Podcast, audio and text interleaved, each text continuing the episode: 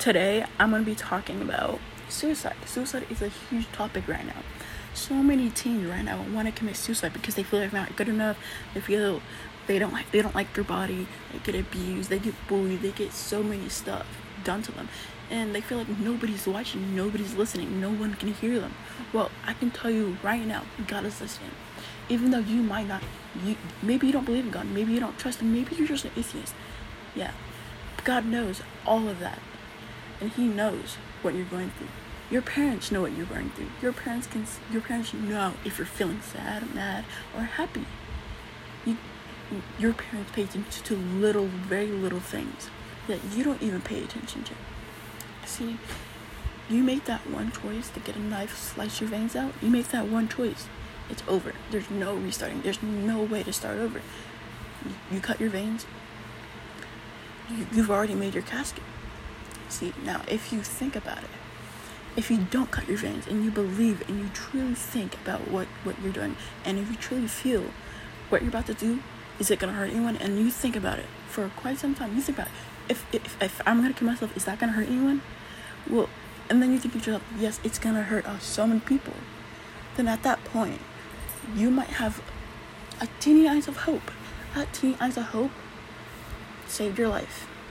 Now, in those moments when you feel like quitting, you feel like ending your life, remember that you are loved, you are cared for, and you belong here. You're here on this earth for a reason. God sent you on this earth for a reason. And there's no reason for you to kill yourself. No reason. So always remember you are loved. Everyone is loved. And I can I know what it feels like to want to kill yourself. I know what it's like.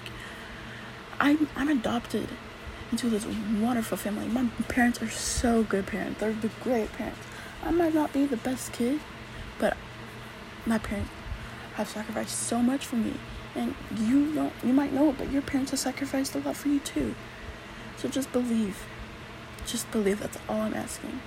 And the, just let me go over this again. The the moment you get the thought, the moment you get the knife, the moment you use your your muscles to cut your veins, slice your veins, the moment you want to hang yourself, the moment you think of any type of suicide, the moment you want to go run in the street and get run over by a car, that is the moment when you need help.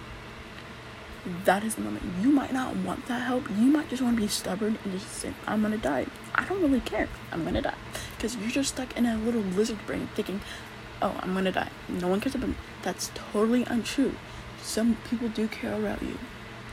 You just gotta realize that. The moment you commit those actions is the moment everything's over. Is the moment people start calling a funeral. The moment people start making your casket. The moment all the people you thought never cared about you are calling in. All their friends are crying, are making, are in tears because their child, their loved one, committed suicide. Now, you might not realize this you might not care from from coming from a little 15 year old teen. But that 15 year old teen was there three times was there three times trying to commit suicide. And that family the family of the 15 year old teen was there for you every second. Every second. And i would be dead right now if i didn't get out of my lizard brain i would be dead right now if i if i didn't have loved ones. And i can tell you right now you have loved ones that care for you. And the moment you do that very, very harmful, very sad, very unpleasant action is the moment everything goes down. The moment in life where you think when you die, everything will be the same, nothing will change, is the moment where every little thing will change. The Christmas you always like will never be the same. Easter will never be the same. Going to bed will never be the same. Waking up will never be the same. Sitting, sitting at the counter with your family will never ever be the same. So just think about the moments that will never be the same once you die. I'm just gonna let you think about it for a couple seconds. Now, if you're that person right now wanting to commit suicide and you're trying to get help, you're trying to look up podcasts, you're trying to look up stuff to make you feel better about yourself, this right here is just beginner. I'm just here to give some advice, give some help, give some the tiny ounce of help that some people don't get to have every day.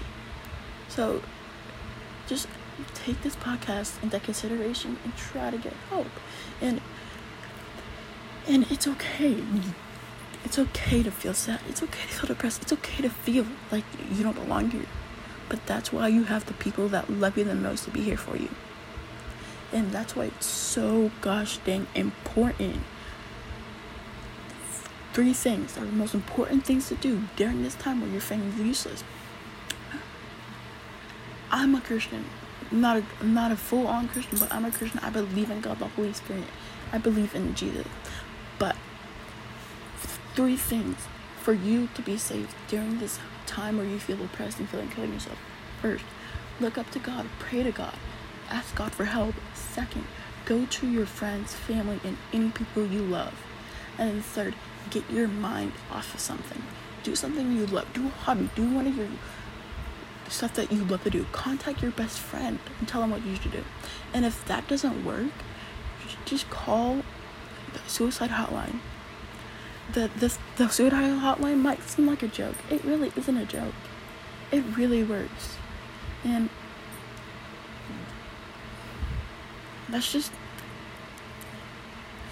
what needs to happen if you're feeling that way. Thank you.